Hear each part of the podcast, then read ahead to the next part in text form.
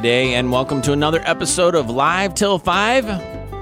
It's Friday, January 4th, 2019, 2019, episode 297 on this Friday, January 4th, 2019, 3.05 p.m. here at the KHMG studios. You're listening to Live Till 5. I'm your host, Jared Baldwin, broadcasting high atop the campus of Harvest Ministries from the worldwide headquarters of KHMG 88.1 FM Harvest Family Radio. Glad to have you with us today. This is our every Friday, our weekly live local talk and variety program where we spend two hours trying to entertain you, inform you, edify you in your Christian walk, and put a little smile on your face in this lighthearted approach to the afternoon, giving you an alternative, something to turn to as you're driving about, maybe running a few errands. Most of the kids are still on school break, except for maybe some of our homeschool friends. We got most people heading back to work soon, though, if you're not back already. We're back. In some ways, we never left. And uh, we have a Christmas season behind us and all the beautiful Christmas music that we were able to play throughout the season here on 88.1 FM. And now we're into the new year. And we'll see what the new year brings us here at Harvest Family Radio. glad to have you with us, though, on this episode 297. Hard to believe we've been on the air for 297 episodes of Live Till 5. Many of those episodes are available via podcast on our website, khmg.org, khmg.org. We'd love to have you access those resources there, not just of Live Till 5, but many great programs that are produced here at Harvest Family Radio are available through our website. We also have a library of many hundreds of sermons uh, that were preached here at Harvest or ones that we've broadcast on our radio. And you can look those up by topic, by speaker, by Bible passage. Those are all available through our website as well. So check out khmg.org. We love it when people are able to use those resources for their own personal edification. Also encourage you to visit us on Facebook, Harvest Family Radio Guam. Find us, follow us. Then, anytime we upload a new podcast, you'll be notified if you want to be. A couple hours after this show, our podcast will be uploaded, and you'll see a little something pop up on Facebook usually. It's a great way for you to stay in touch with us as well. You can send us a private message through Facebook, or you can give us a little thumbs up. Maybe give us some ideas, topics we can cover on this show. We love to hear from you. KHMG Harvest Family Radio is located in Barrigada, Guam, directly above the Hub Coffee Shop here on the campus of Harvest Ministries on the third floor, directly above the coffee shop. And uh, we're open business hours Monday through Friday. Love to have you stop by and and uh, meet the crew here, Sebastian and Chris and Deborah.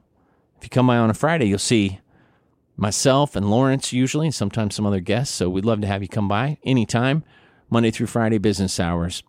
So it is the month of January, and it is the year 2019.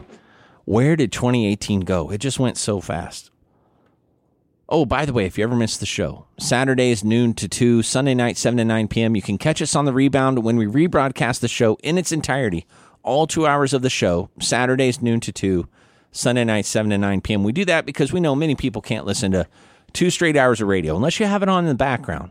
But even then, you get interrupted. Sometimes you don't get to hear it all. Or maybe there's just something you just find so awesome you want to hear it again and again, or you want to share it with someone else. Saturdays, noon to 2, Sunday night, 7 to 9 p.m. You can listen to us on the radio. You can also listen to our our stream of our radio broadcasts 24 hours a day, seven days a week through the website khmg.org. So if you go to khmg.org, click on listen, and you'll hear our radio stream there. Now, it is the month of January, and in front of me, I have provided by Bob, the registrar slash librarian. Uncle Bob, some people call him. Mr. Bob, some people call him. Mr. Shuck, some people call him. But uh, friend to many provides this list to me through his secret network of library resources. These are the different observances of the month. January is, to name a few, Adopt a Rescued Bird Month, Apple and Apricots Month, Artichoke and Asparagus Month, Bath Safety Month, Be Kind to Food Servers Month, Book Blitz Month, Bread Machine Baking Month. Now, bread machine, I don't know how many of you still have a bread machine. Those of you that have a bread machine, when's the last time you used your bread machine to make bread? Yeah, we we tried to sell our bread machine a couple years ago, and I think we had to give it away for like five dollars. I, I can't remember exactly. We had a nice Zojirushi one, but uh, this month, this bread machine baking month has inspired me to make that the topic of the second hour. We're going to talk about kitchen gadgets in the second hour, and that's the topic of the day. So we'll get back to the bread machine discussion later. But yeah, we had a Zojirushi one, and we used it all the time for a period of years. Then we found out carbs are bad. We're kind of waiting for carbs to be good again, and then we can pull it, you know, go get another one. Uh, California Dried Plum Digestive Health Month. I don't know what that looks like on a t shirt, but uh, dried plum digestive health. I think that's prunes. I think it's just prune month. Why don't they call it that? California Restaurant Month, Celebration of Life Month, and Cervical Cancer Screening Month, to name a few things that are happening in January. As far as this first week of January goes, there are a few five observances here. Celebration of Life Week is the first week of January. Diet Resolution Week, we'll probably talk about that a little later in the show. New Year's Resolutions Week, I'm definitely going to talk about that. Silent Record Week, and someday we'll laugh about this week, the 2nd through the 8th. So there you go. As far as daily observances go, the first, of course, was Apple Gifting Day, Bonza Bottler Day, 1 1. Remember, the day and the month correspond. It's a Bonza Bottler Day. Commitment Day, Copyright Law Day, Ellis Island Day, Euro Day, First Foot Day, Public Domain Day, Rose Bowl Game. Uh, let's see here World Day of Peace.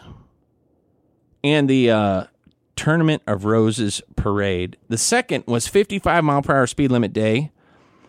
Uh, National Buffet Day, mm, Cream Puff Day, Motivation and Inspiration Day on the second, Personal Trainer Awareness Science Fiction Day, Pet Travel and Safety Day, and World Introvert Day. You probably didn't hear about that on the second because introverts wouldn't have told you. The third, uh, it was the Earth at Perihelion. The Earth at Perihelion, which I'm going to talk about in a little bit as well. Festival of Sleep Day, Fruit, fruit Cake Toss Day, J.R.R. Tolkien Day. Uh, let's see here. National Chocolate Covered Cherry Day. It's always a great one to celebrate. And Drinking Straw Day. The fourth. Ooh, I wonder if Drinking Straw Day is going to change now that people are kind of the pushing for the abolishment of plastic straws.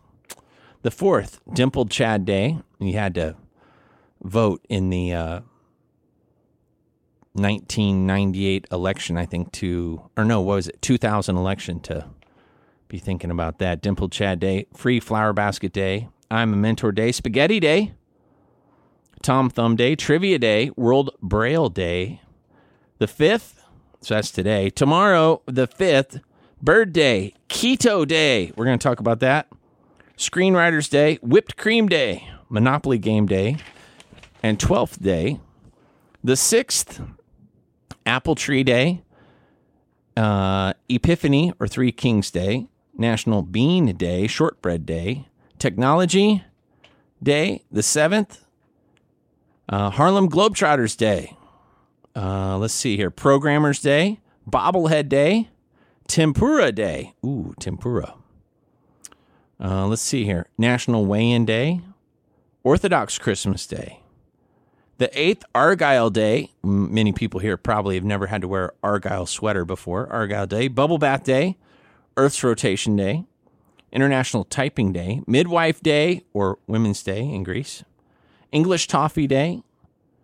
Uh, let's see here. Poetry at Work Day. Show and Tell at Work Day, War on Poverty Day, and World Literary Day on the 8th. The 9th, Balloon Ascension Day, Apricot Day, Law Enforcement Appreciation Day, Static Electricity Day, Take the Stairs Day. The 10th, and I'll end with this one here Bittersweet Chocolate Day, League of Nations Day, Cut Your Energy Cost Day, National Oysters Rockefeller Day, Peculiar People Day, and Save the Eagles Day. Wow, compared to December, which really didn't have very many observances, there are a lot of observances uh, in the month of January, probably because that's by design. All right, we're going to take a short break. When we come back, Sebastian Basil do it with the quiz, Lawrence Snaggas with this day in history. We got some tasty treats and uh, more live till 5. Please stick around. I'm Jared Baldwin, your host, episode 297 on this Friday, January 4th, 3.14 p.m. here at the KHMG studios. Back after this.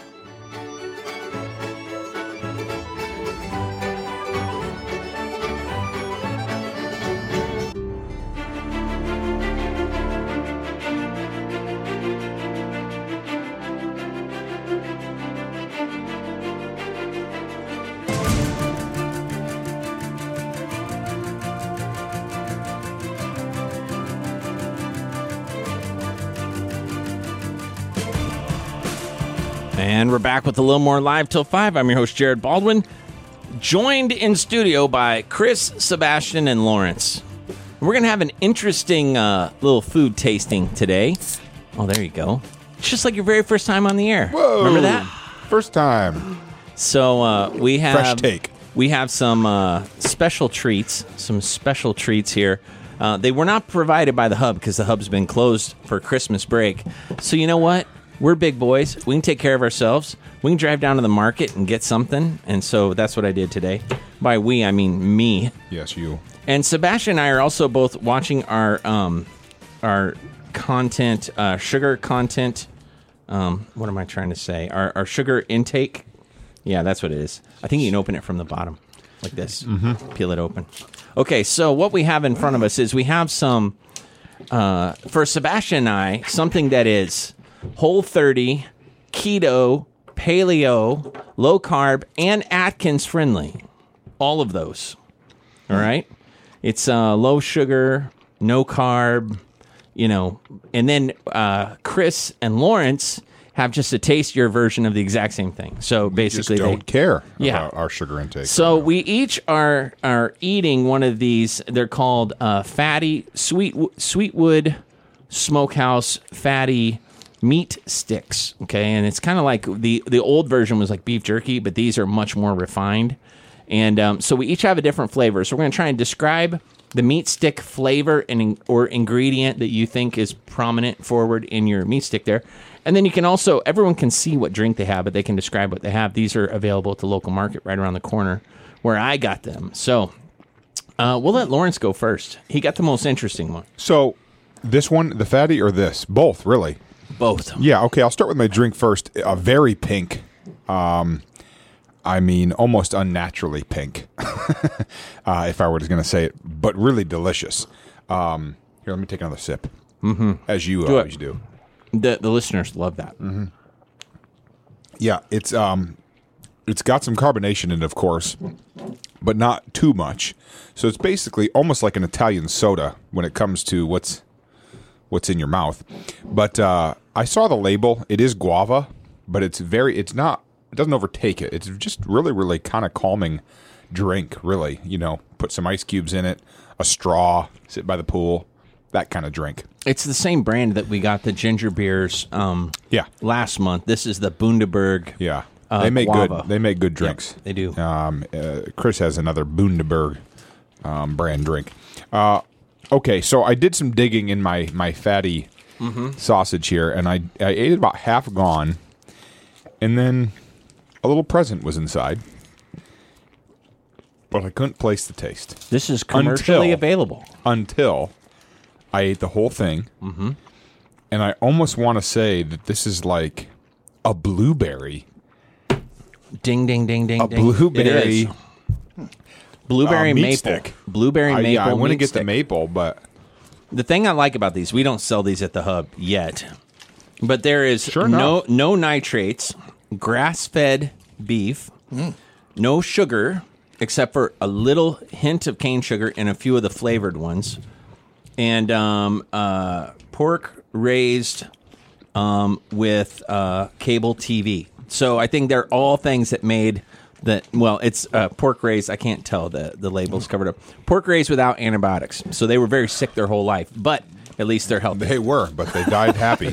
So, but that is a blueberry maple. Yeah, good. It says It's fatty on the label. it's really a- good. It's a beef stick, or Yeah. it's not just beef. I think it's Sweetwood. Smokehouse, fatty blueberry maple smoked meat stick. Pretty good, right? Yeah, I don't. I, yeah, Better than your average jerky, that's for sure. it's a little bit more better than a Slim Jim. Not to use the same type of word, more meaty. Like it just got a little bit more to it. When I when I heard you say have this fatty, I thought that was a little harsh. But Yeah. Then I Have this, realized comma, it fatty. was called fatty. Yep, That's you why know. you get your punctuation That's right. right. Punctuation get you in big trouble. Okay, so Sebastian, uh, tell us about uh, your treat there.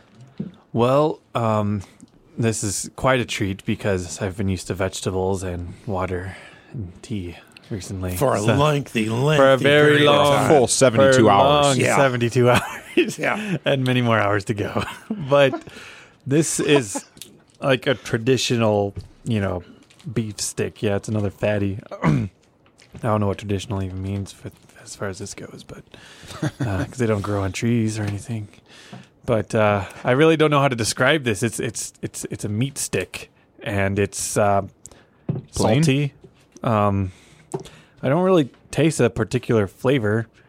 Maybe my taste buds have all died over the last seventy-two hours. I I doubt it. In fact, they're probably relaxing and You, taking a break. you do you like the way it tastes? I mean, that's the Well, question. yeah, because Would you get it again? Different, you know. Uh, I, I would. It's not a celery stick.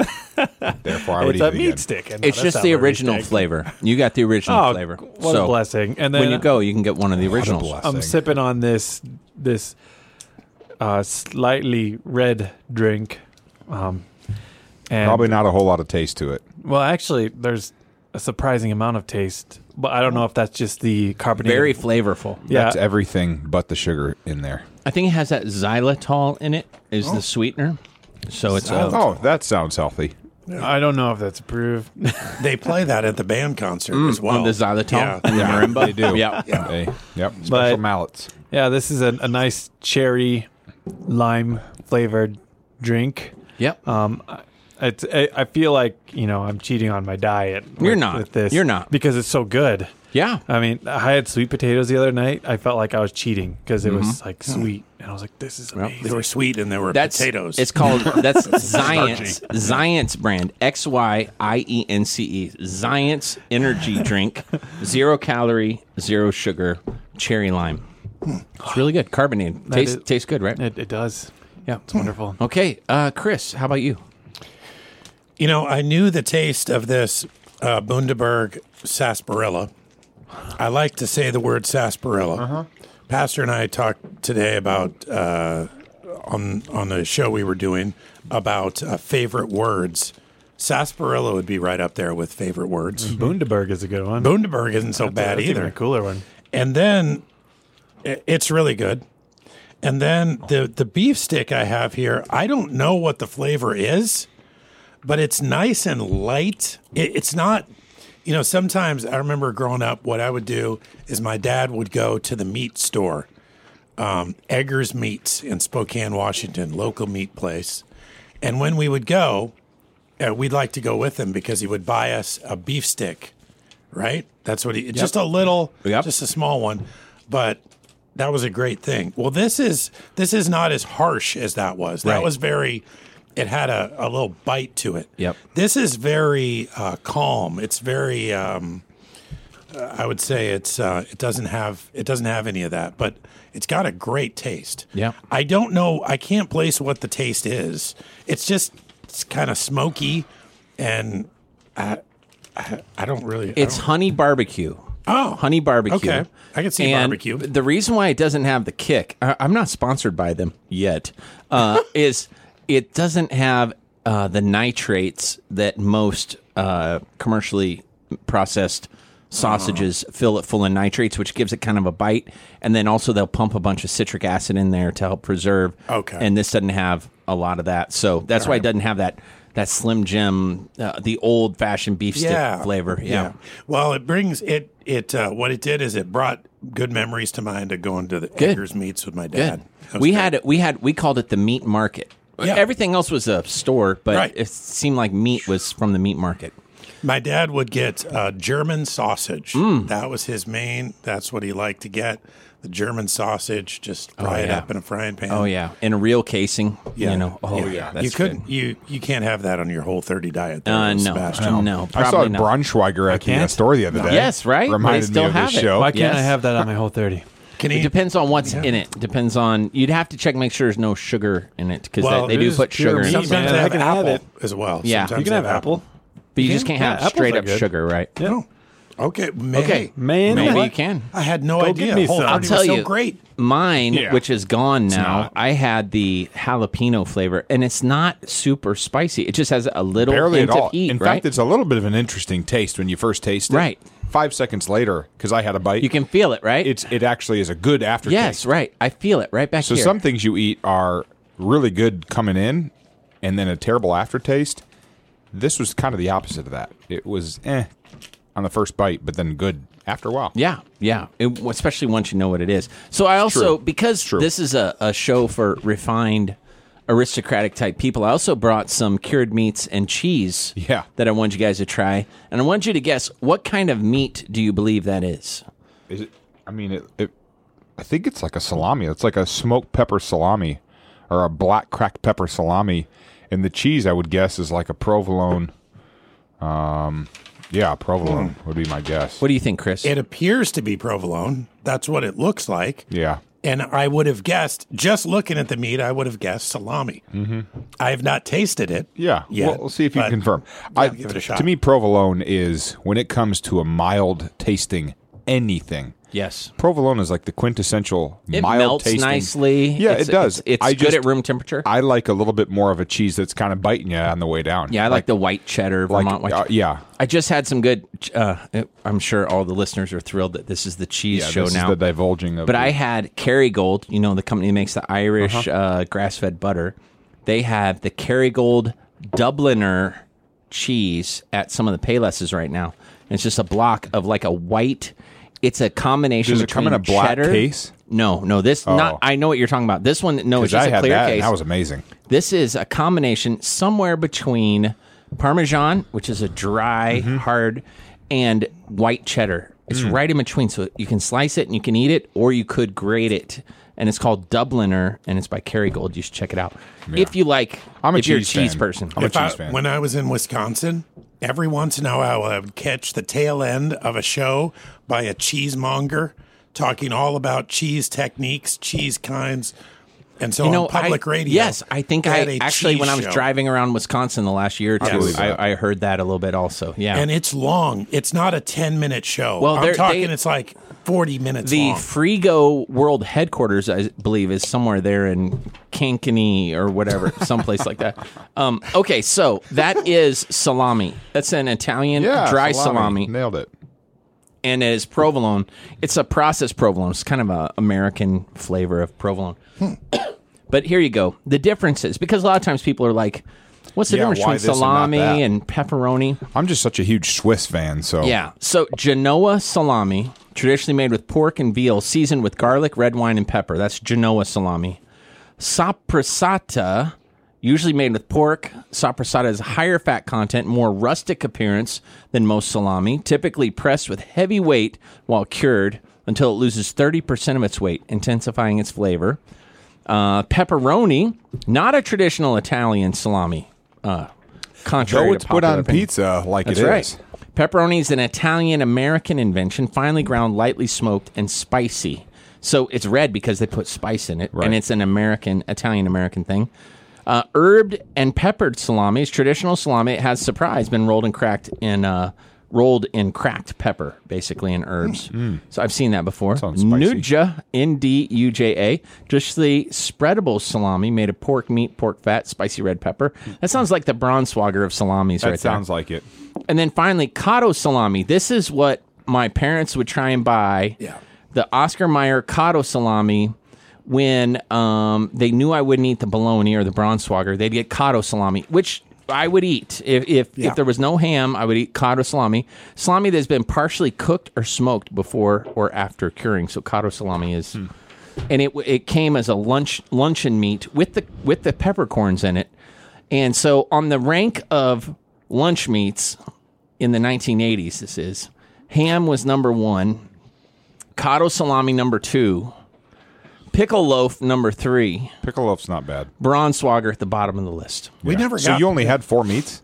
Well, that was the only choices. Oh, there was olive loaf before below Right. pickle loaf. we Yeah, got that's the pimento loaf. Oh, pimento loaf. Yeah. Yes. Now that would yes, I do remember that. I don't think we ever would buy that because we would get pimento cheese spread. I think they realized Oh. in research that taking the name of loaf out of these things Yep. Brought up the marketability Especially for children. high. Yeah. Mom, not the loaf. Not the turkey please. loaf. No loaf, please. Yeah, anything with loaf is just over there with casserole in the corner as unmarketable. Well, uh, listeners, I hope that you just pull over right now and just buy some type of, you know, salami, pepperoni, Yeah. or something with the name loaf in it. We're going to take a very short break and reset here. When we come back, a little this day in history. And uh, Sebastian had to run to the airport, but he'll be back with his quiz in a little bit as well. So stick around more live till 5 after this short break.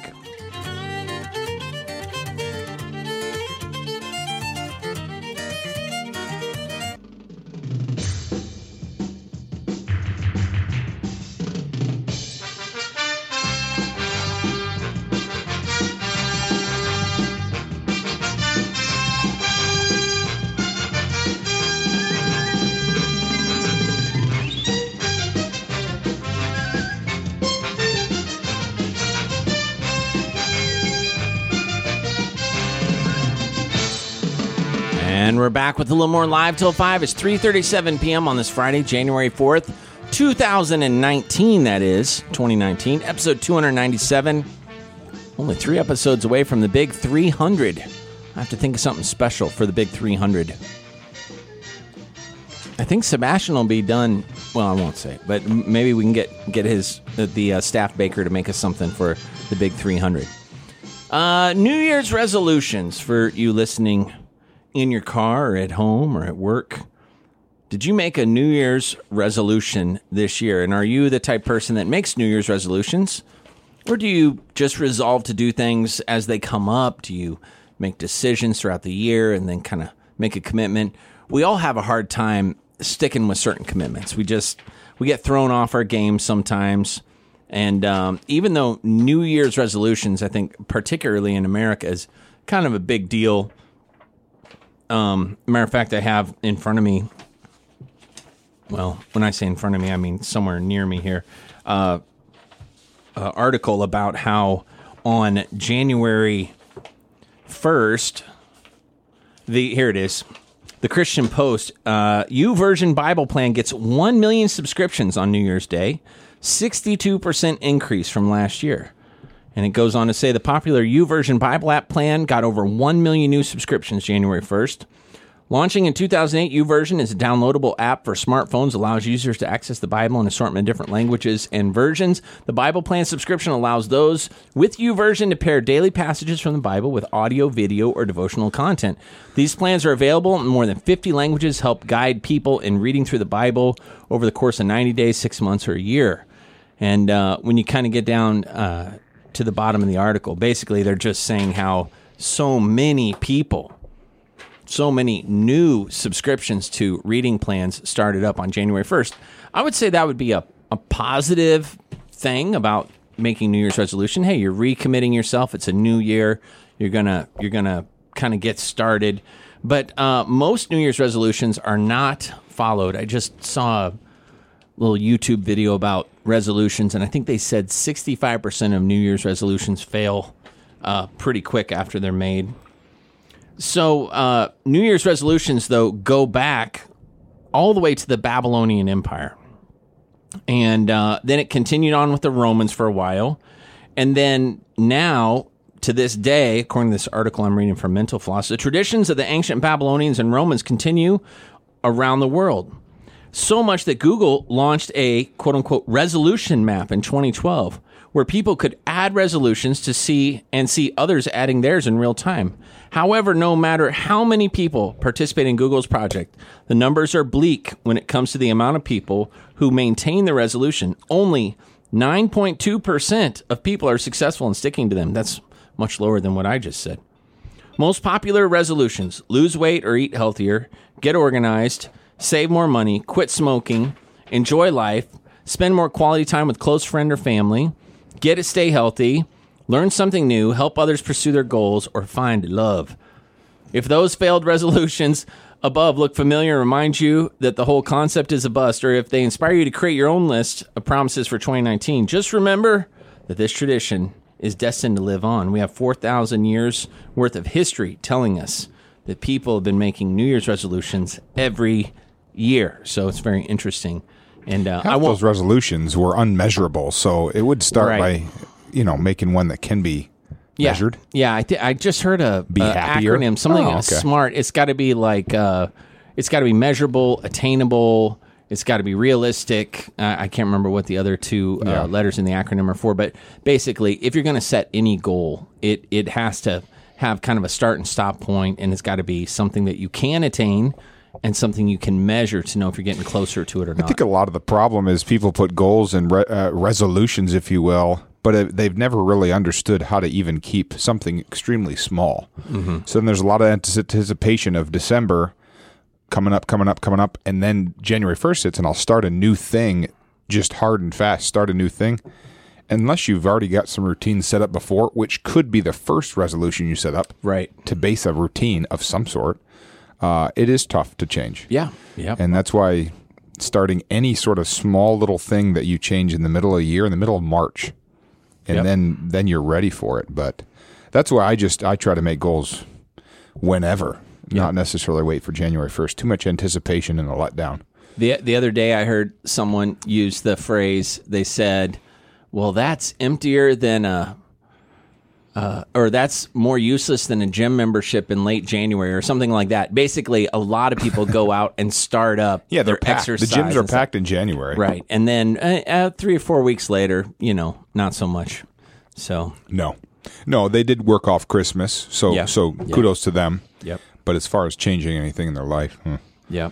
We started what we started a little competition last year, We did of January. on the yeah. I think we I we weighed in on the 11th and we started like on the that next Monday. That was good. There's been no talk of that recently. Yeah, I not- think there'd be so much. I think there'd be a pretty salty member, if you will, if we tried to do it again because he he wouldn't be able to compete this year because Yeah. he did so well. Yeah, he did, and he's kept it off. Yeah. Really, he's he's inspirational. The real in many winner. ways. The Yeah. real winner. the true winner. You and I, we're happy eating Brandenburg I'm- and well, fatties. I am drinking Xyience Energy Zero Sugar. It's awesome. So I'm, you know, that's my try- thing. I'm trying to trying to be careful here. So, hey, uh, so Lawrence, it is the fourth of January. I was looking at a couple this weeks in history. I'll bounce them Those off you, fun. and then you do Yeah, you this bet. day.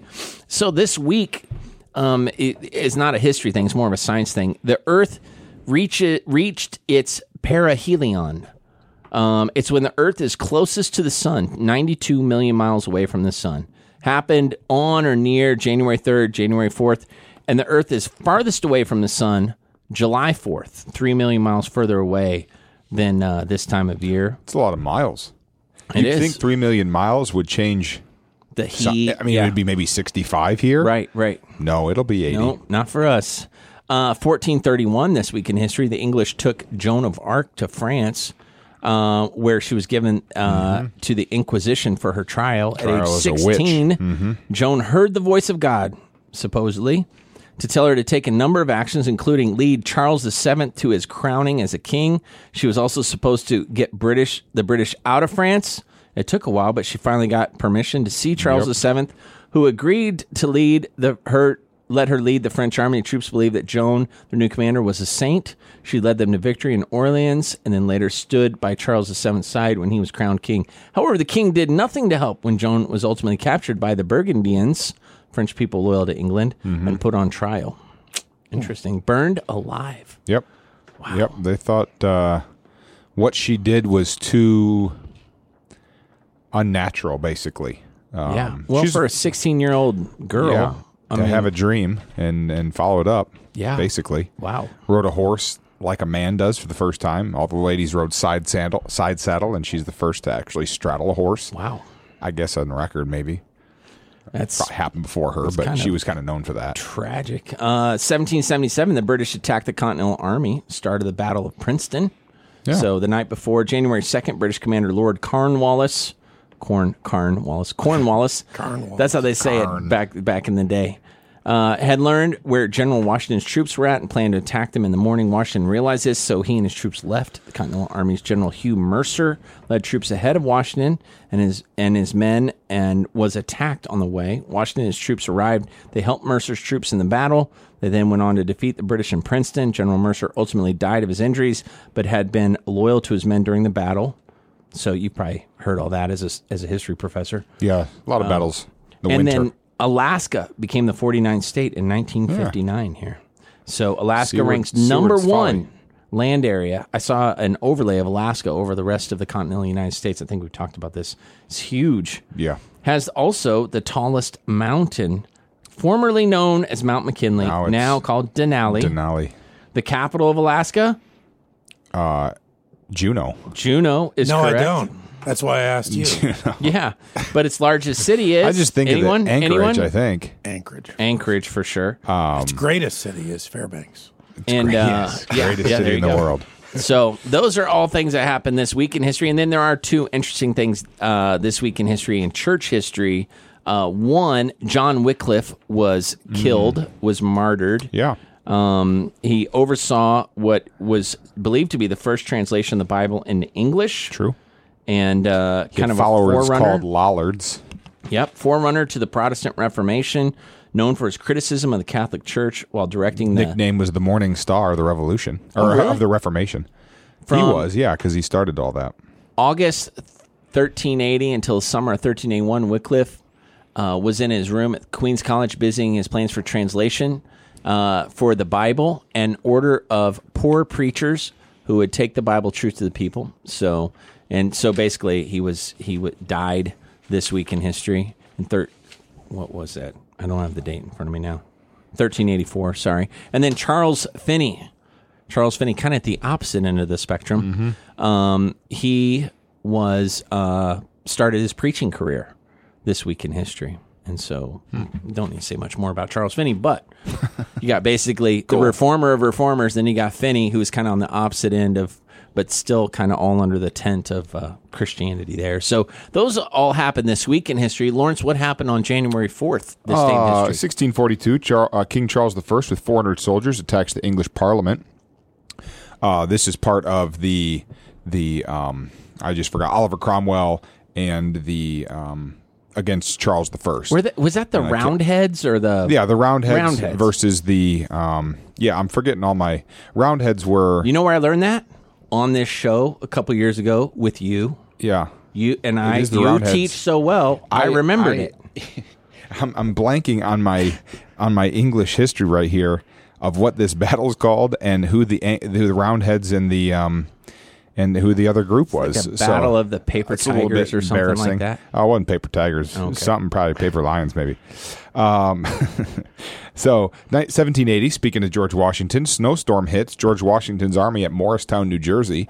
Uh, this is part of the um, many different uh, conflicts with weather that Washington, I guess you could say, fought through uh, in the Revolutionary War. A lot of the things he did that made him such a great general revolved around getting his men with morale through a winter.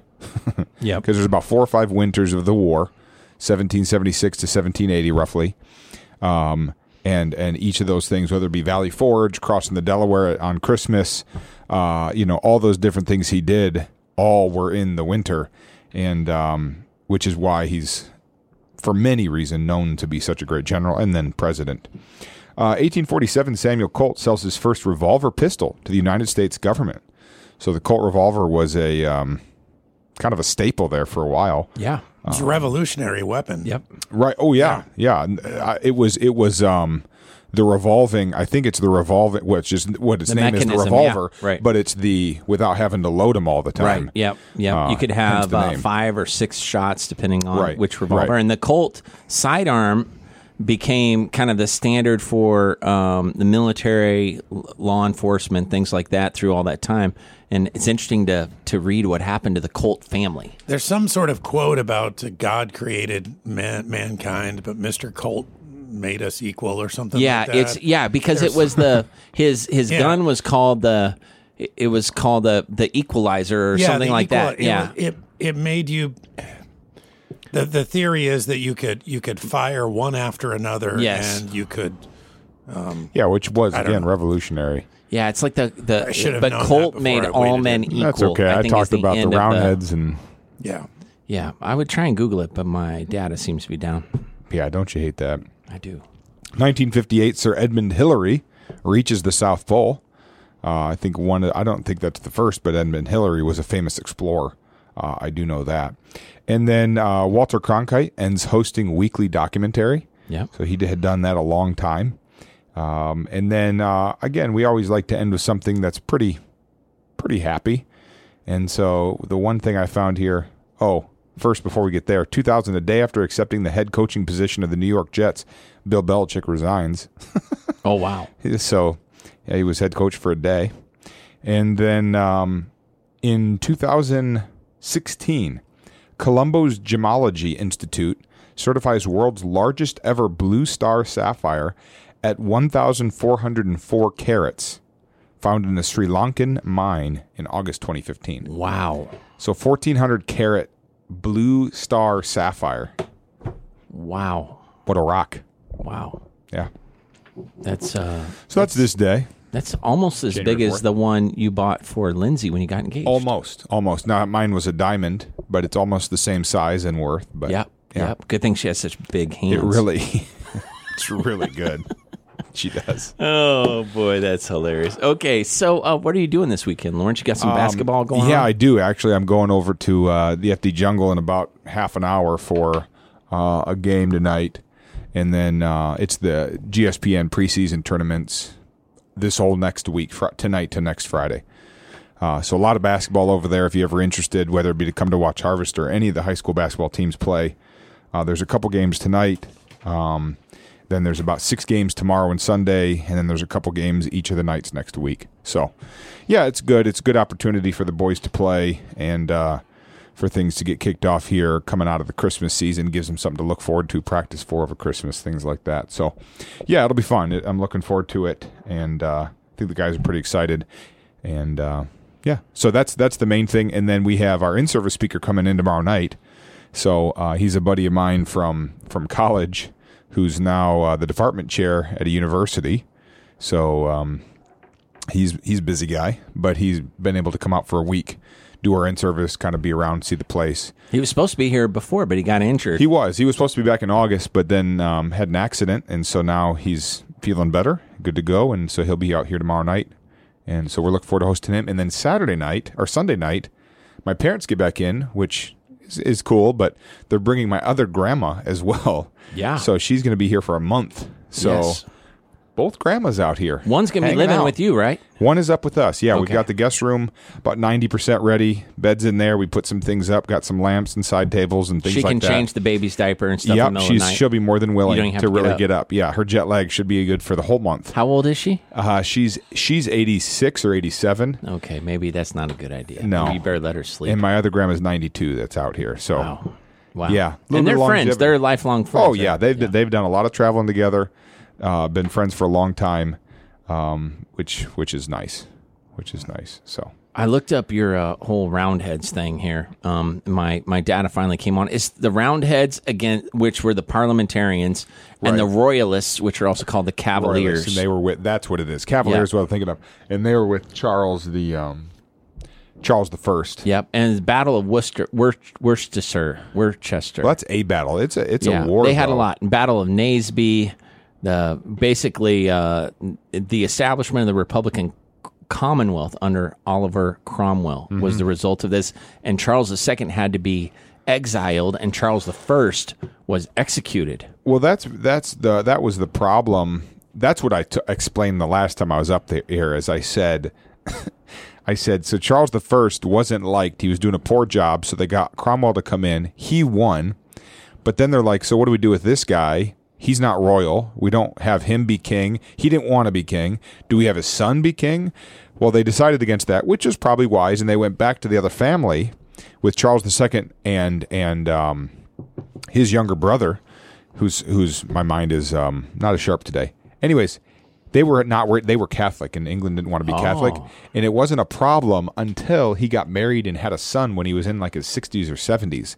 So they went from oh he'll die single, and then we'll get a whole new line in here, and they got married and had a child way late in life, and that's when the Glorious Revolution happened, as they ousted them and brought in William and Mary and the rest is history. So, uh, yeah, it was. It's one of those. It's uh, one of those times in histories where a little bit of unknown is an unrest, I guess you could say, of what English royalty looked like. Um, they tried. They tried to stick with the right family, but in the end, the religion thing was too much.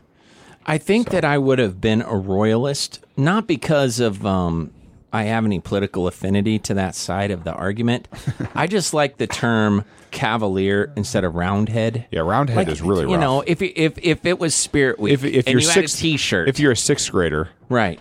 Who's your? you're going I with mean, a better name. Who's your who- who's your uh, your your your mascot? You know, you want a guy that's like a knight and cavalier, or you know that Or that's do you want riding a guy a, that's a steed? looking more like Friar Tuck with Exactly. the round head with the little patch of Right. hair around the outside? Doesn't even make sense. So no wonder Chevrolet came out with the Cavalier in the 1980s. Yeah, and not a but there's no Chevrolet Roundhead. No, Could you even though the that car would Roundheads look like? won. They did. Yeah, They did. the. Volkswagen Doesn't Roundhead. always pay to win. Yeah, no, it's it, it makes perfect sense that the Cavalier is a better name. So anyway, I thought they would have. If it was America, we're we're maybe more shallow than that. We would have probably just chosen by name. So anyway, well, I just want to get some clarification on Yeah, that. So. yeah. Uh, I have like two minutes before the top of the hour. So you got basketball all weekend. Chris, you've been taking a lot of pictures lately. Yeah, doing I really some like the one you just posted a little bit ago. Yeah, we're I'm I'm trying to do another 365 project this year. Trying to get um, I, I'm trying to build up my library a little bit because I post them on uh, the uh, KHMG um, Instagram as well. So I do a daily picture there, and then I do uh, daily pictures on uh, my site as well, and on my Instagram. And so, yeah, and it's fun. Your I just green, like the it. green lizard uh, that Oh. you captured on film today is pretty awesome. That was a um, a um, green. Is it an Anole? Anole, Anole. Anole? Yep, A yep. green Anole. It was cool. It was over at. Is it the uh, bright lime green looking ones? Yeah, th- this is it right here. I, It- I've got a picture. I've got. I always thought it was a type of monitor lizard, but it's actually and it, Oh the yeah, skin is yeah. Those rough. are very pretty. The skin is Yeah. rough. It's not like I mean, for being a reptile, it's a pretty color, I should say. Yeah. Not they're pretty. They're really good at climbing walls. I see them around here quite often. yeah, Yeah. yeah, So trying to get some nature photography and Now, wildlife. you said you're doing something different this time, as far as like the lens or something. Wh- What are you trying to do different? I this try. time? I just tried to give myself. I, I find um, some sort of limitation helps your creativity a little bit. Yep. and uh, so I decided to do only a only landscape format, so Mm-hmm. no vertical images, landscape format three two crop. So that means that's like a standard film crop. Yep. So no crop and square images Right. to try to So the make it a picture little has to be good from the beginning. Got to be good from the beginning. So that's helpful. That's cool. All right. Well, Chris, I think people should check out our Instagram there. Lawrence, have a great basketball tournament. Thank you. And a great weekend. And uh, apologize to Lindsay for my comment about the size of her hands. I'll be sure to mention it. Okay, thank you very much. I won't say anything else about it on the radio. Uh, listeners, stick around. We have a second hour of Live Till 5 coming up. After the SRN News, you're listening to us here on KHMG 88.1 FM, Harvest Family Radio, Barrigada, Guam, episode 297 on this Friday, January 4th. Back after this news break.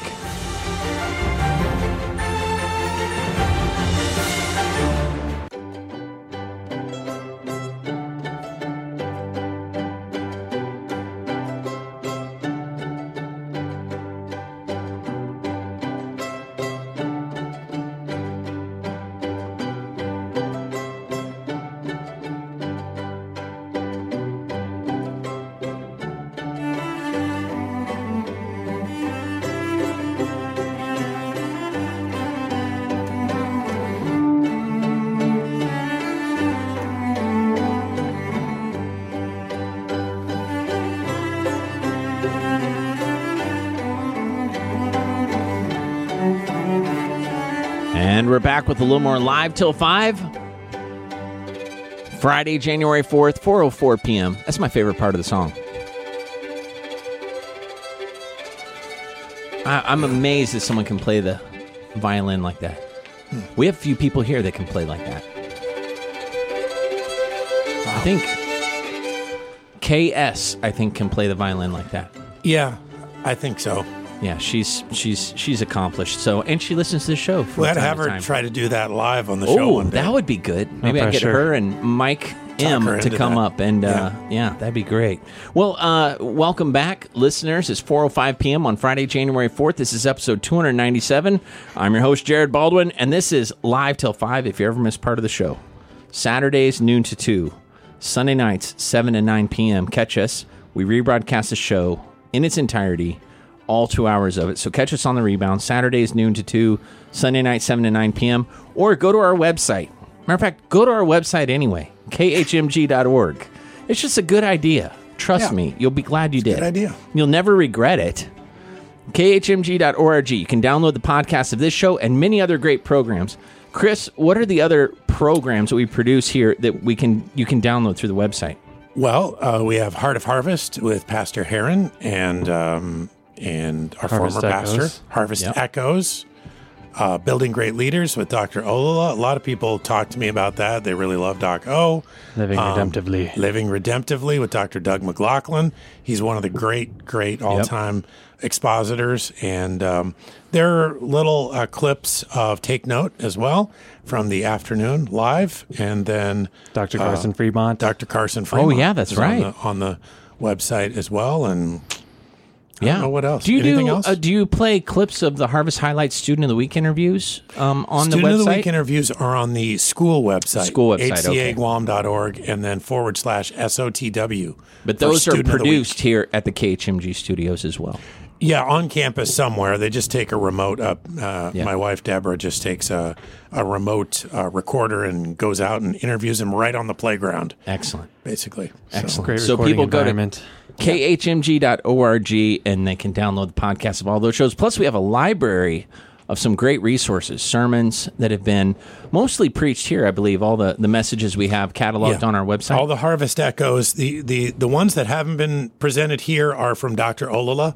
So those are building great leaders. we have his library from where he's preached abroad, Yep. but uh, other than that, there are a few hundred sermons out there cataloged they're- by topic. and- They're around 300, and then some of them are not in that library, but you can find the latest messages. Sebastian posts those latest messages, the Heart of Harvest, Living Redemptively, and then the latest take notes are there as well. Just clips, just about five minute, six minute clips of take note. Sure, sure. So- Excellent. All right. Well, that's great. Now, Sebastian, he had to to leave and come back. Do you still like the cherry lime drink? Is it still still tasting good? Yeah, I mean, I, I might take it home to my wife and just see like what she thinks because I know she was craving something, Yeah.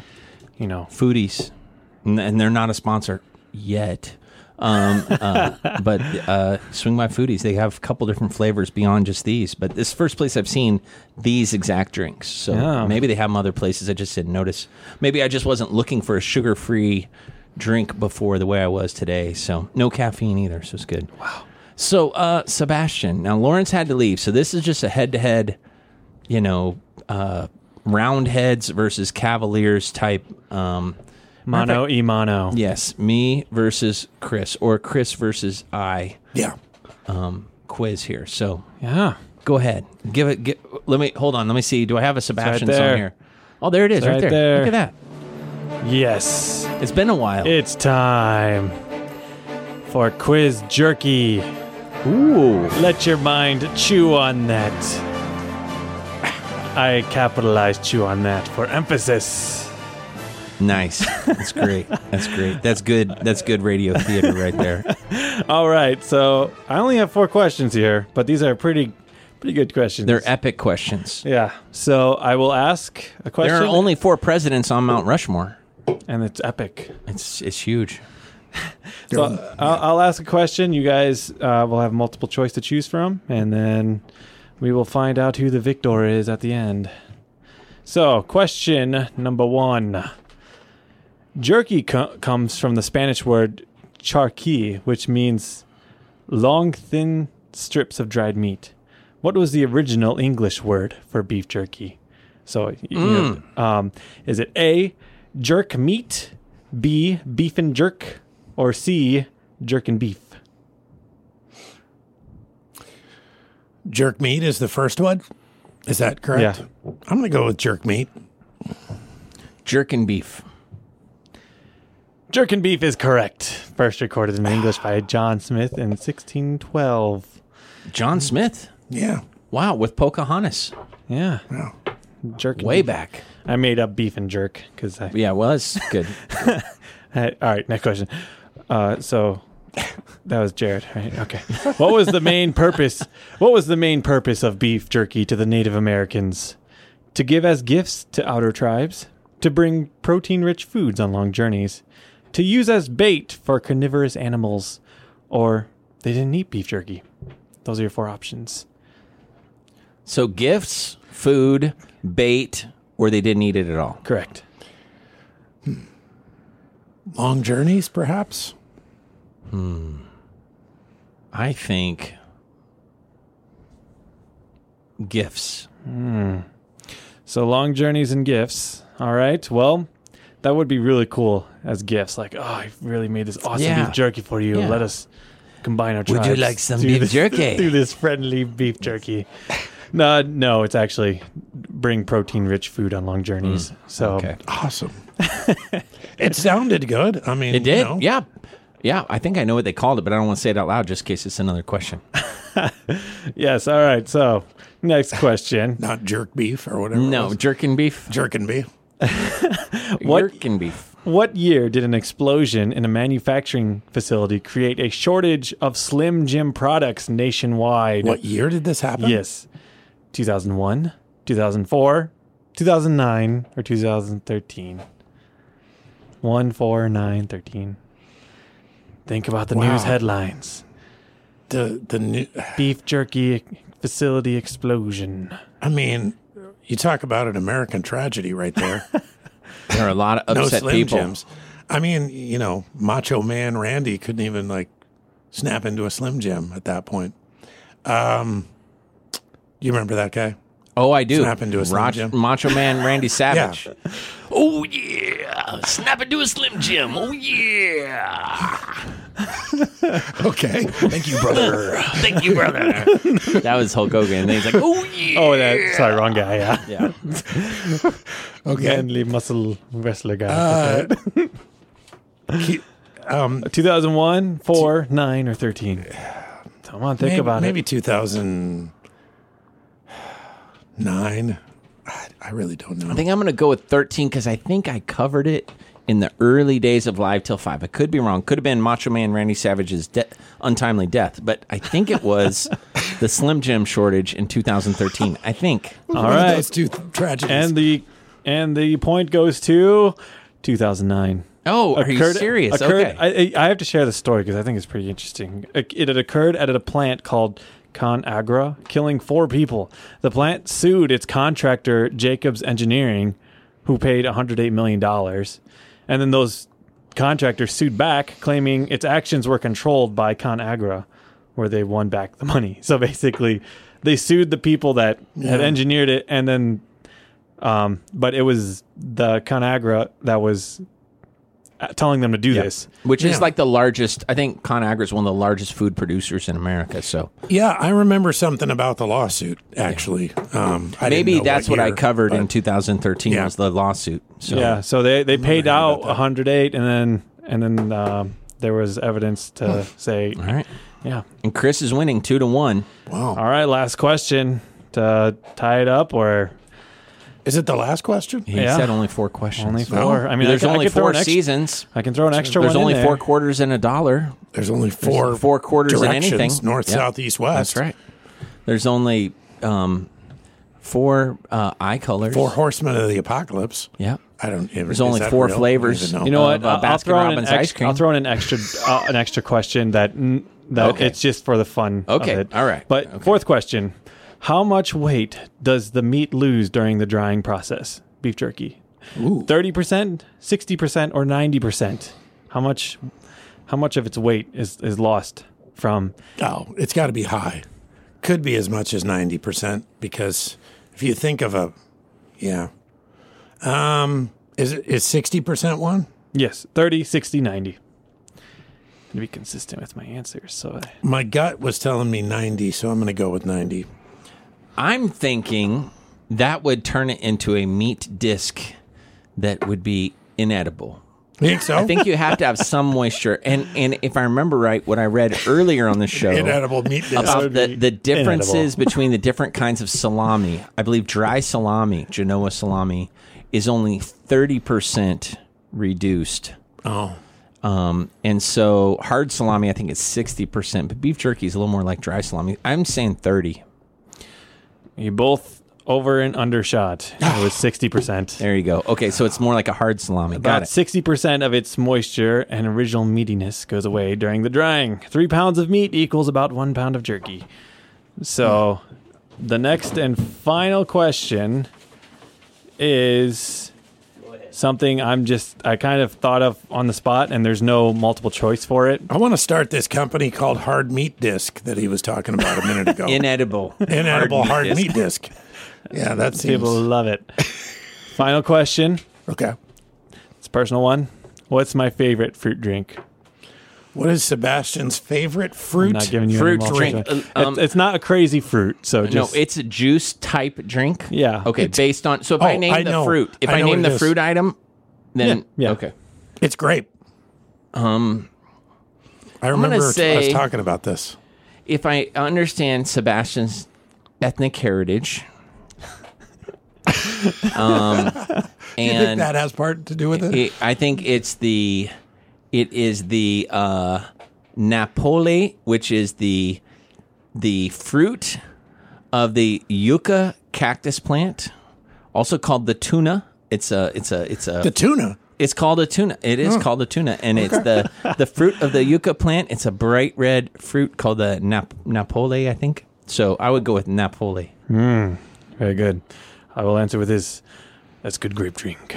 There you go. Okay. I knew. See, we discussed this on the show. See, I don't remember that discussion. It might have been when I was You gone. hated grape. You're like, you can't turn grape into any pie. oh, pie. grape is nasty. Can grape be a pie at all? No. Grape cannot be pie. Cannot the jelly grape jelly. Boy, you got me on a rant again. I, now I do remember this conversation. Yeah. grape is terrible. Grape should never. Uh, other than, you know, You know what else is terrible? You at this quiz because you only got Oh, one I point. know. That's, that's true. Ouch. Okay. All right, you got me on that. That is. Sorry, I don't mean to be such a jerk. No, no. Oh, I got it. Uh, yeah, you're jerkin beef. Uh, you are what you eat.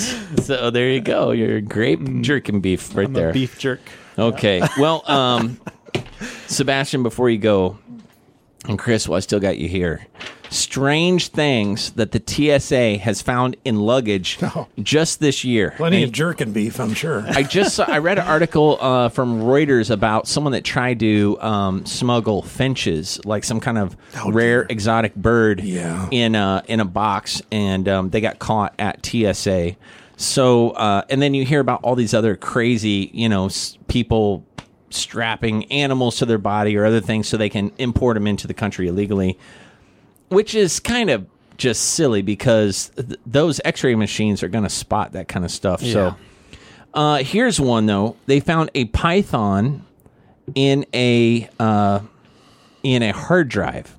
So in an external hard drive, they took a python and they wrapped it up in a uh, nylon stocking, and the the python is actually called a um, uh, let's see, a ball python, and it balls up in a little ball. Why did they take a python? They were taking it out of the country to Barbados, which would be, you know, an invasive species. So I can see why people would have a very hard time with that. Here's one that's really um, ignorant. Someone took on a plane um, at O'Hare, Chicago O'Hare, Oh no. a fake bomb, including fake dynamite strapped to the top of a fake uh, of a real clock, with a fake timer on top with fake wires all over it. They actually took this in their luggage. Was that some sort of uh, Um, like a prop or something. well, a, a response to the kid who made a clock, but it looked like a bomb. No, this is actually a bomb that looks like a bomb but doesn't work. Here's another one: firecrackers, killer crackers. Um, someone was trying to smuggle these um, this year. Uh, big boxes of firecrackers, wedding-themed hand grenades. I'm sure uh, someone that ordered these uh, through through uh, Amazon is probably thinking twice, but Yeah. anti-personnel hand grenades with um, groomsmen painted, grooms tux painted on it. And I guess they're fake, but you're not allowed to carry fake weapons onto a flight. You're also not allowed to carry, like, for example, this is a glove from a, a horror movie, basically, that has um, razor blade fingertips. I mean, if you can't carry uh, nail clippers, you definitely Yeah. cannot carry a glove that has um, deadly weapons on the ends. Giant scissors. These scissors.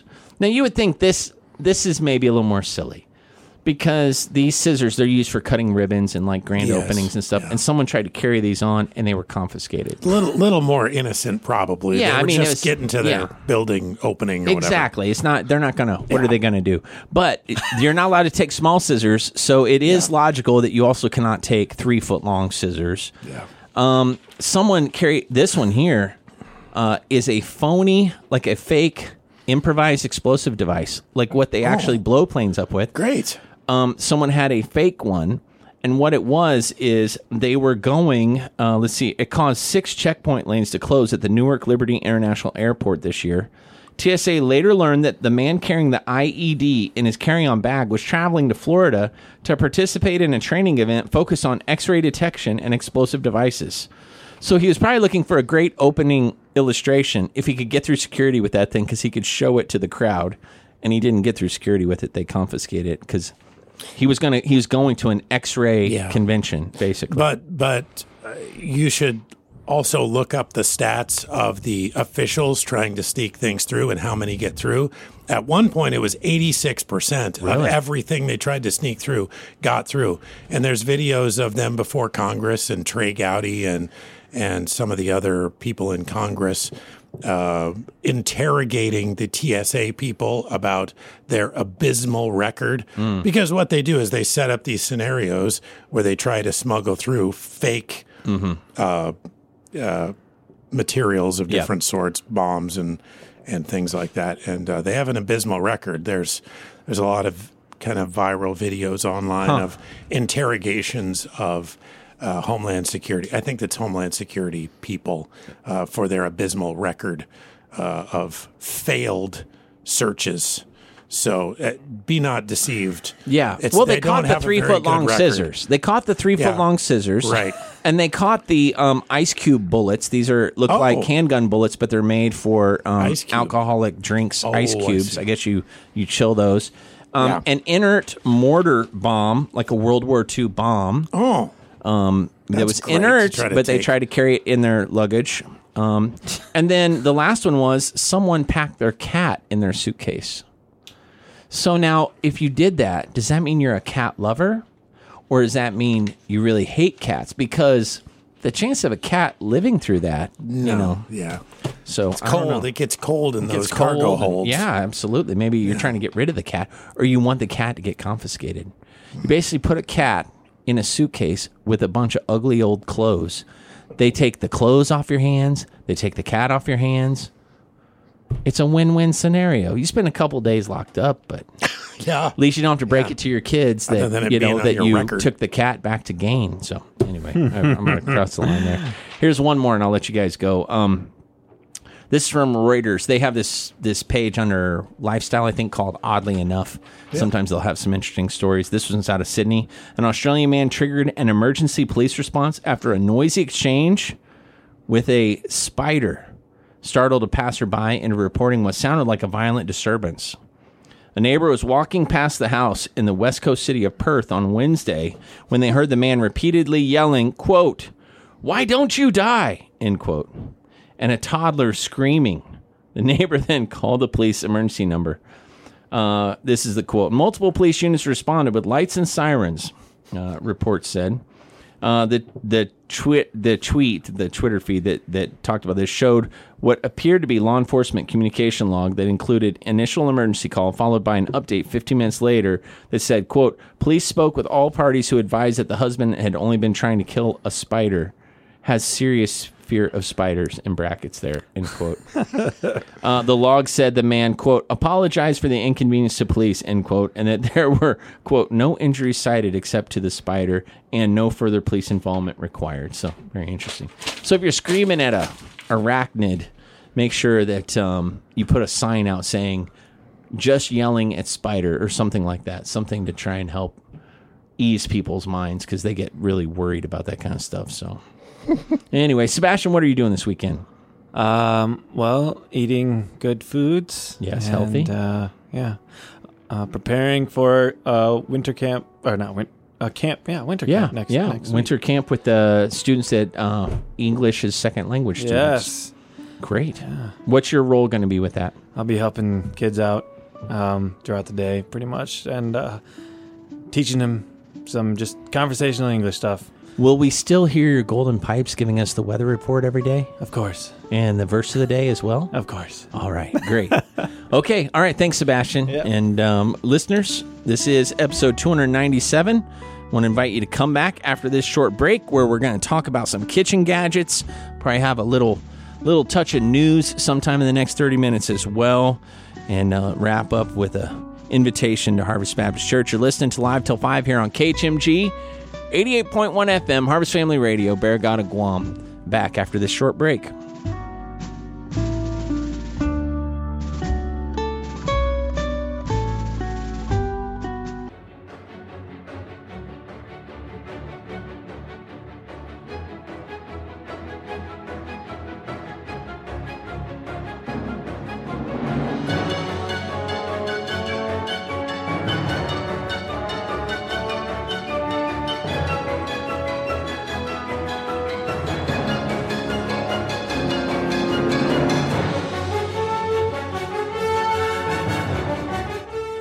Back with a little more live till five. Sebastian had to jet, but Chris is still here. And we were talking during the break about uh, my my article there about TSA and all the crazy things they found in people's luggage luggages this year. And there was recently an article, and Chris was jogging my memory about uh, some news about TSA, and he went back and did a little research. Chris, uh, fill us in on that. This is from Forbes, and this is actually from a, a year ago, November 9th, 2017. This was the uh, a little more comprehensive view of things. And it asked the question right at the beginning when does a 70% failure rate actually represent an improvement? Well, when you're talking about the efforts of the Transportation Security Administration, or TSA, to detect weapons at airport checkpoints, that's when it represents a uh, an improvement. Undercover investigators working for the Department of Homeland Security's Office of uh, Inspector General managed to sneak fake guns, knives, and explosives through checkpoints earlier this year. That was in 2017, getting the mock weapons through a depressing 70% of the time. There is an unclassified summary regarding this, and the quote from it is We identified vulnerabilities, you think, with the TSA's screening performance, screening equipment, and all associated procedures. The exact failure rate is unclear because the numbers were released. Um, the the actual numbers were released in a uh, House Homeland Security Committee hearing, but CBS News reported the failure rate of more than seventy percent. ABC said it was eighty percent, or that was in the ballpark. That's a quote from ABC News. Whatever the exact number is, the chairman of the House Committee on Homeland Security said it was, quote, disturbing. That's Michael McCaul, Republican of Texas.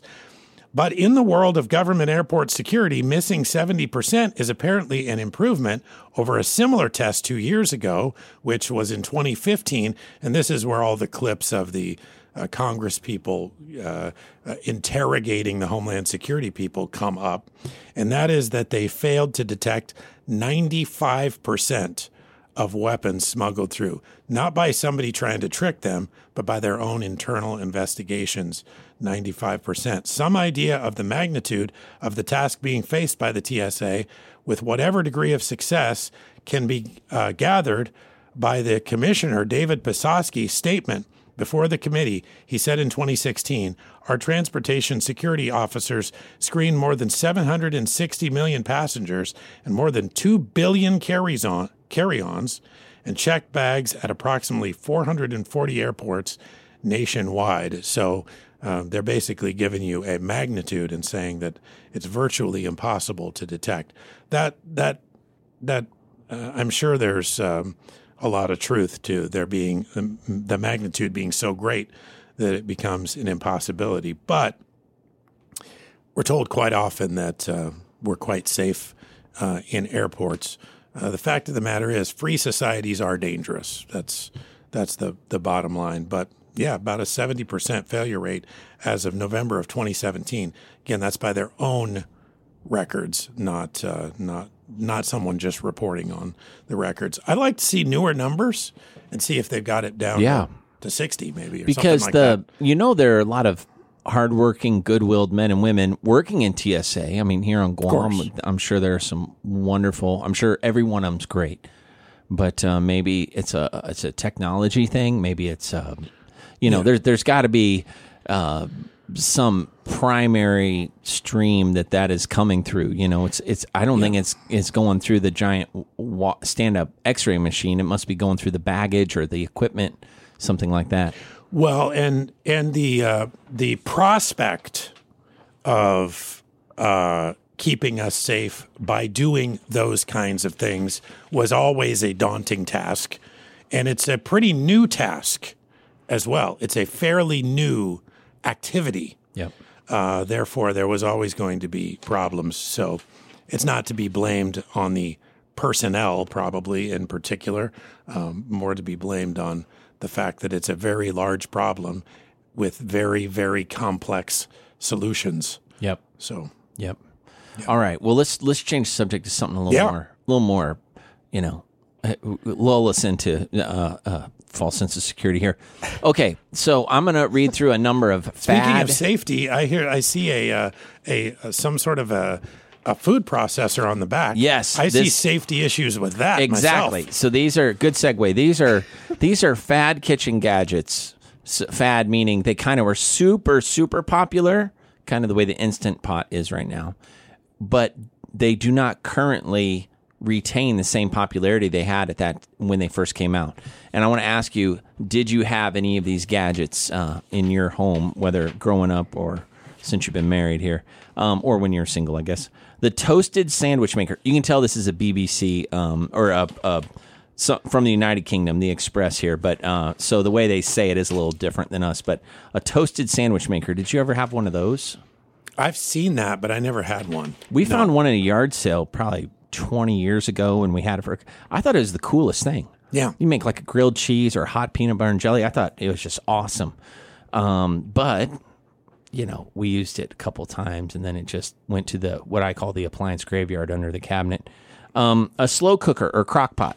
Oh yeah, we cook with that. Deborah cooks with that pretty regularly. So it's really not. Maybe it was a fad in the UK, but not so much here. Yeah. Um, a bread maker. This is what got me got me looking at it. Do you guys use a bread maker? and De- Deborah uses it to make uh, the dough for different things. Mm-hmm. So she spins the dough up in there and then uh, uses it for breadsticks and for pizza crust and that sort of thing. Yeah, yeah, yeah. So we use you guys use your bread maker. There Yeah. you go. So I was uh, talking about this is bread maker baking month, the month of January. Oh. So Oh. Oh, we used to have earlier. one. We had a zojirushi, which was really nice. We used it for years, but then it kind of I don't know. I'm not sure why we we got rid of it, but we did. A juicer. Have you ever used a juicer before? I have seen one in someone else's house. Is that what that is? Yes. Yeah. Yeah. It, mm-hmm. it, it basically grinds up fruit and vegetables and then spins it so that only the liquid comes through the sieve and then you throw, discard all the rest of it. Yeah.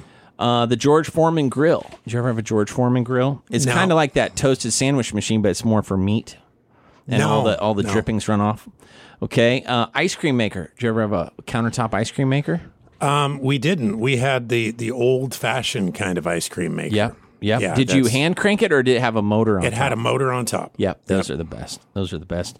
Um, something that's really popular still, I think, for like um, wedding gifts is this Soda Stream machine, where you can buy the. People register for these, like at Yes. Macy's and things, and you can get the the flavoring, and then you put the water in, and then it it injects the uh, CO two into it and makes carbonated beverages. It's kind of a a first world thing. Okay, so here here's the one that I was trying to get to because those are all um, what they call fad gadgets. A couple of them are still out there, and many of our listeners probably still have some of those under their cabinet. But this is one I haven't seen. I think it originated in the UK, and it, it ties into something Chris has talked bef- talked about before the the full English breakfast, right? Yeah. So this thing's called the Master Pan, and it's on that list of, of bad gadgets. And it's basically just one pan that you can cook the full English on, theoretically, right? So it's a pan with six compartments. This is the copper version down here, different brand, but basically the exact same thing. And then this is the what you think is going to be cast iron. It's actually um, uh, heavier, and it's made out of Xylan, basically a double layer nonstick coating on a on a metal pan. Isn't that the sweetener in your beverage there? yeah, it's xylitol or something. Oh, okay. So, and I looked up the Amazon. Um, it's for fifty dollars plus fourteen fifty four shipping to Guam. You can order a master pan. Um, allows you to use only one pan to cook a full meal. Uniquely designed five compartments um, that allow you to cook everything you need in a single pan. Even though the master pan is quite large in size, at least they're honest about that. It only requires one burner due to its heavy gauge metallic base plate that distributes the heat evenly through the pan. Non-stick and stainless resi- stain resistant. And then uh, let's see here, oven and dishwasher safe. Once you're done cooking with the master pan, you can put it in the dishwasher or place it under hot water for an easy clean.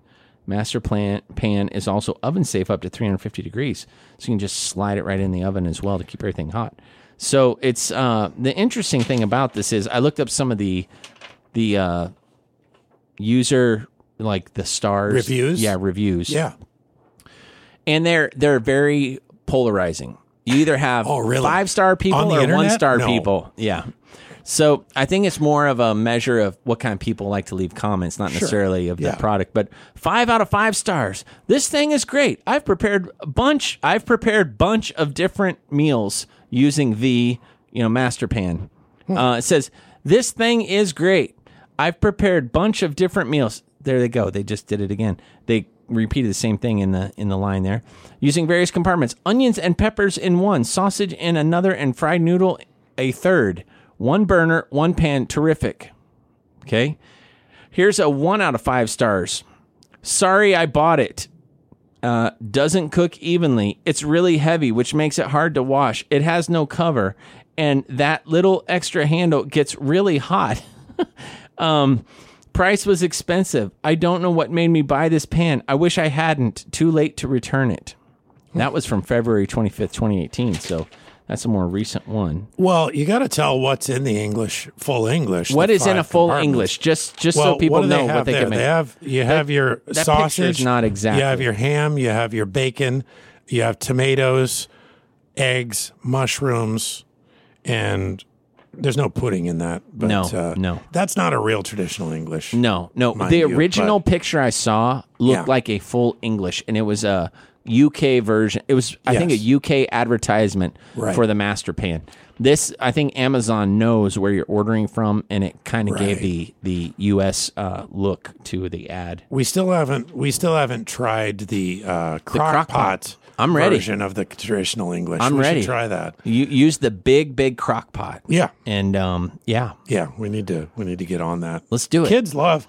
Our kids love the full English. We only have it once in a while because it's not exactly Right. a super healthy situation. yeah, situation. it's not real convenient either, right? No, it's not convenient either. Do you but guys do the tomato? You, We do the tomato with it, right? too. Yeah, Yep. that's Yeah, that's absolutely. probably one of my favorite parts of that. So Yeah.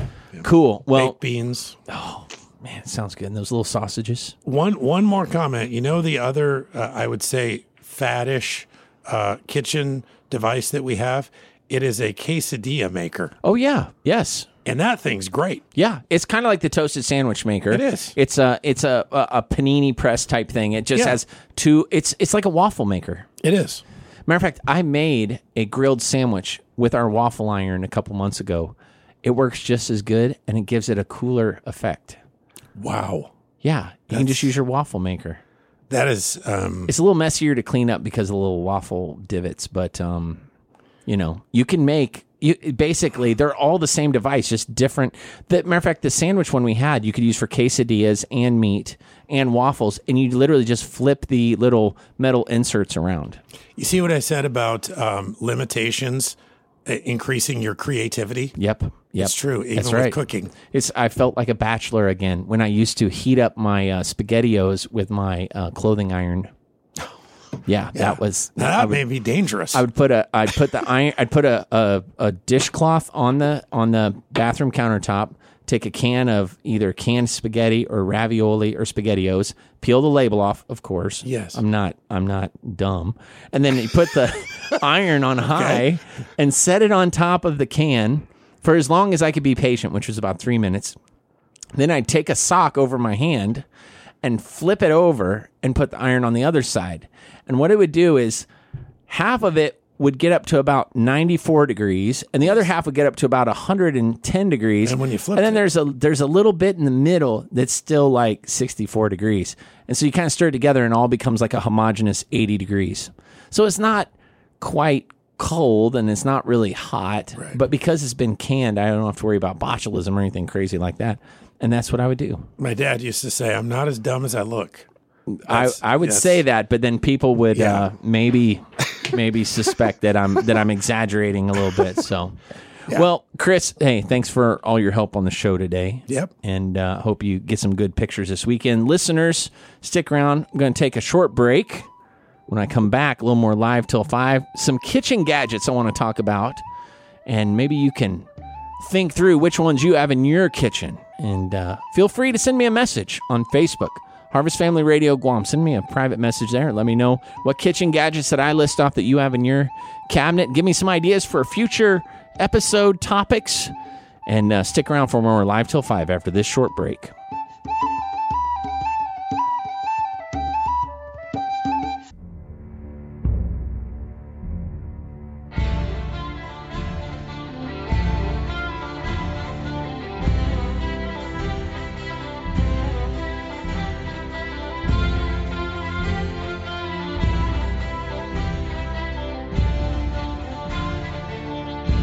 And we're back with a little more live till five, talking kitchen gadgets today. The Bravo website has a a page called The Feast. And this article here from about a year and a half ago says Beware, these are the five most dangerous gadgets in your kitchen, and one just caused a death, probably inspiring them to track these. The one that killed someone or led to someone dying, apparently, was the whipped cream dispenser. Have you ever had one of these? The whipped cream dispenser. It is uh, a kitchen tool. It's been responsible for multiple injuries, including broken teeth, fractures, and uh, popular French fitness blogger Rebecca Burger just passed away after one of these dispensers exploded, hitting her in the chest and causing a heart attack. The problem lies with the defective siphons that aren't designed to withstand the gas pressure, causing them to explode. I guess you put a little CO2 cartridge in there and you make your own Reddi-wip, but um, yeah, if you still have one of those in the kitchen, they've pulled all those off the shelf since 2015, or they've they've remade them since 2015. But you have something that's older than 2015, like maybe you got married in 2008 or 2010, and you have one of these under the cabinet. You might want to toss it, get a new one. Here's one that you've always known is unsafe, and you always kind of get the shudders when when you see someone else using it, but sometimes you just need to use it. The mandolin, the mandolin. You know, it's like one of those razor sharp guillotine blades that you run your fingers back and forth over the edge quickly, so you can thinly slice vegetables. And if you just use your bare fingers, you are taking your life into your own hands. Yeah, that's one of the most dangerous, dangerous things. Very sharp blade. The oyster knife, oyster knives, they have a, a actually a rope on them that goes around your wrist for a reason because oysters are slippery and wet and slimy. And then you use this knife, which is sharp. It's not the sharpest thing in the world, which is probably good, but because when when you're you're shucking an oyster, um, you're holding the bivalve in one hand and you're trying to pry the shell shell open with the knife in the other. The knife slips, and you could stab yourself with serious force, right in the hand or right through the hand. Another one that you see on a lot of cooking shows that you might or might not have is the immersion blender. You have to be careful with the immersion blender. You can lose a finger with that thing. And um, when you're washing it, you got to be careful too. Those blades on there are super sharp. And then, probably one that every household has, but we've all probably had a few nicks and scrapes from this, is the cheese grater.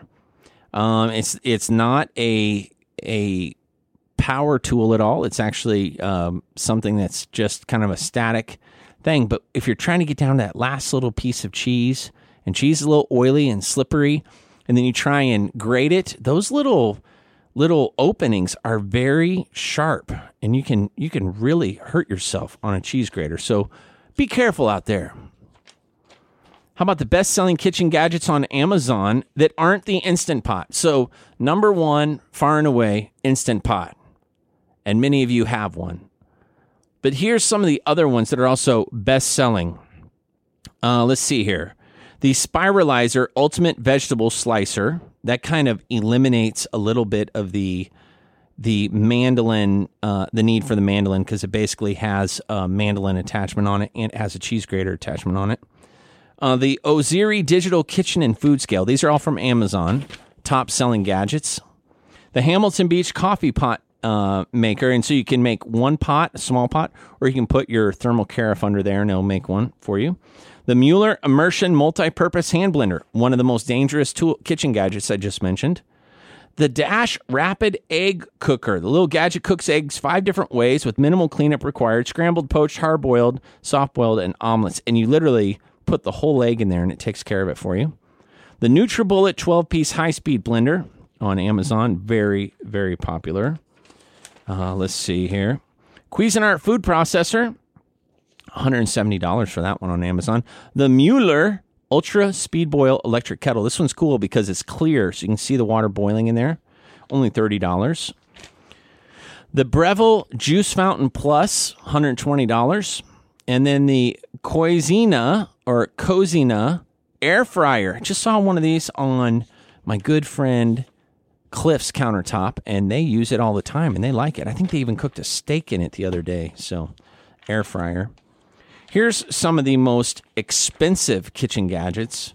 A lot of them, uh, like the Blendtec Stealth Blender, cost twenty three hundred and thirty dollars. It's like one of those commercial ones you see at a smoothie place. Um, let's see here. The the Sub Zero Wolf Wolf is the brand. Freezer drawers $4,250. The Moog, Moog 990, the M U G N A I N I, Moog 90 or Mug 90 wood fired pizza oven, $8,500. You can install that in your kitchen, in your condo. The Hammaker or Hammacher juicer, $9,900. The La Cornue rotisserie, where you can actually have rotisserie chicken in your kitchen. That's only a cool $10,000.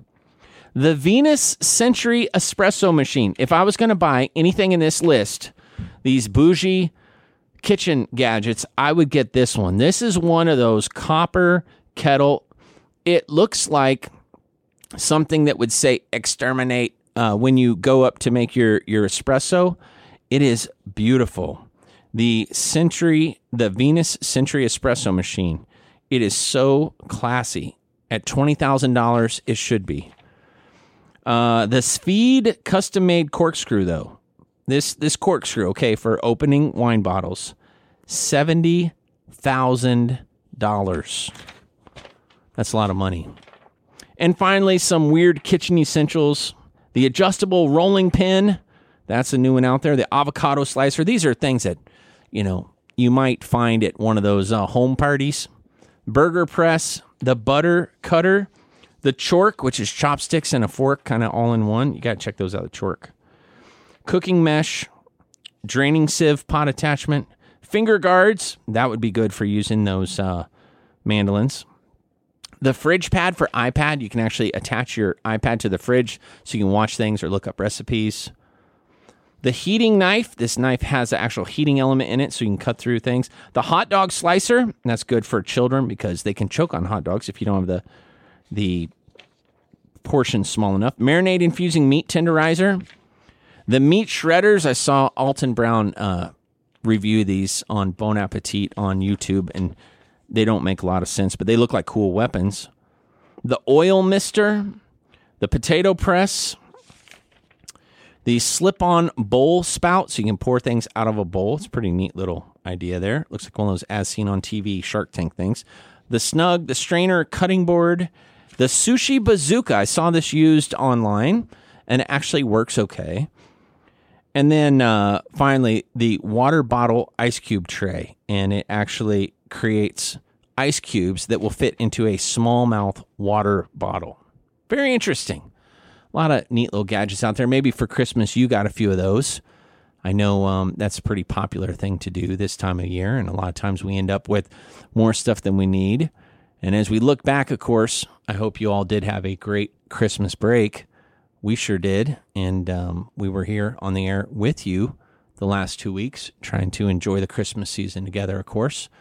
But, uh, and I hope you're getting off to a good start for the new year. One way to get off to a good start for the new year is to be committed to being at church every Sunday. That's a good start. Let's say you've been struggling with being consistent in attending church. You know what? It's a great time to just kind of start with a clean slate. Be at church this Sunday. And I would encourage you go to a church where they open the Bible and they speak from God's word because that's where the authority comes from. God's word. It is so powerful. It it pierces way down into our soul. And it's, it's sharper than a two edged sword, the book of Hebrews says. And I'd encourage you go somewhere where they preach and teach God's word. If you do not have a church home that fits that description, please come visit us at Harvest Baptist Church. We would love to have you. This Sunday morning, 10:30 a.m. is our Sunday morning worship service. If you've never been here before, that's the service to make it to because that's an opportunity for you to kind of see the whole thing, the music, uh, the prayer time, the scripture reading, the preaching, you get to be there with the whole the the larger congregational body and so we'd love to have you visit us sunday morning 10.30 a.m we're right here off of route 8 where the mobile mcdonald's is. Just come down sergeant roy t. Damian jr street and you can't miss our campus. We're about a mile behind the mobile mcdonald's there on off of route 8 on sergeant roy t. Damian jr street. 10.30 a.m sunday morning. We do have classes for all ages starting at 9.30 a.m and uh, this Sunday, we have a guest speaker in our auditorium class for the adults, but we have teen and children's classes, nurseries provided. Sunday evenings at 6 p.m., we have a family Bible hour. Totally different kind of service, a little more casual, all the families together, a little shorter service, practical, and uh, opportunity for you to come as well. And really, the best way to do it is to come to all three. Come at 9 9 15 on Sunday morning, swing by our coffee shop. We have free coffee in there then come on into it, pick a class, the adult Bible fellowship class, get the kids to their classes, come to that Sunday school hour, then stay for the church service, go home, have family time, rest, do what you need to do in the afternoon, then come back that evening for a bonus time, that family Bible hour. You won't regret it. It really will help you grow. It's really good for you. And uh, we would love to see you here. And we also have services on Wednesday evenings. Wednesday evening, 7 p.m. We have teen group, we have children's ministry, and then we have adult prayer meetings and classes. We have a number of them starting up here very soon. We'll probably say more about that in the near future. And that about wraps it up for episode 297 of Live Till 5. I'm your host, Jared Baldwin. It's Friday, January 4th, 2019, 2019, the first show of the new year, the new broadcast year, and we're glad to have you with us today. Thanks to Lawrence Nagangas for this day in history, Sebastian Basildua for the quiz, Chris for the news, and all those guys for just taking their time to come up here. They volunteer their time to come up here and uh, engage with me and with you, the listening audience, and we're very grateful for you. Catch us on Facebook. Harvest Family Radio Guam, and follow us there. Also, khmg.org. If you missed the show, download the podcast Listen Saturdays, noon to 2, Sunday night, 7 to 9 p.m. Have a great weekend. This is Live Till 5 on KHMG 88.1 FM, Harvest Family Radio, Barrigada, Guam.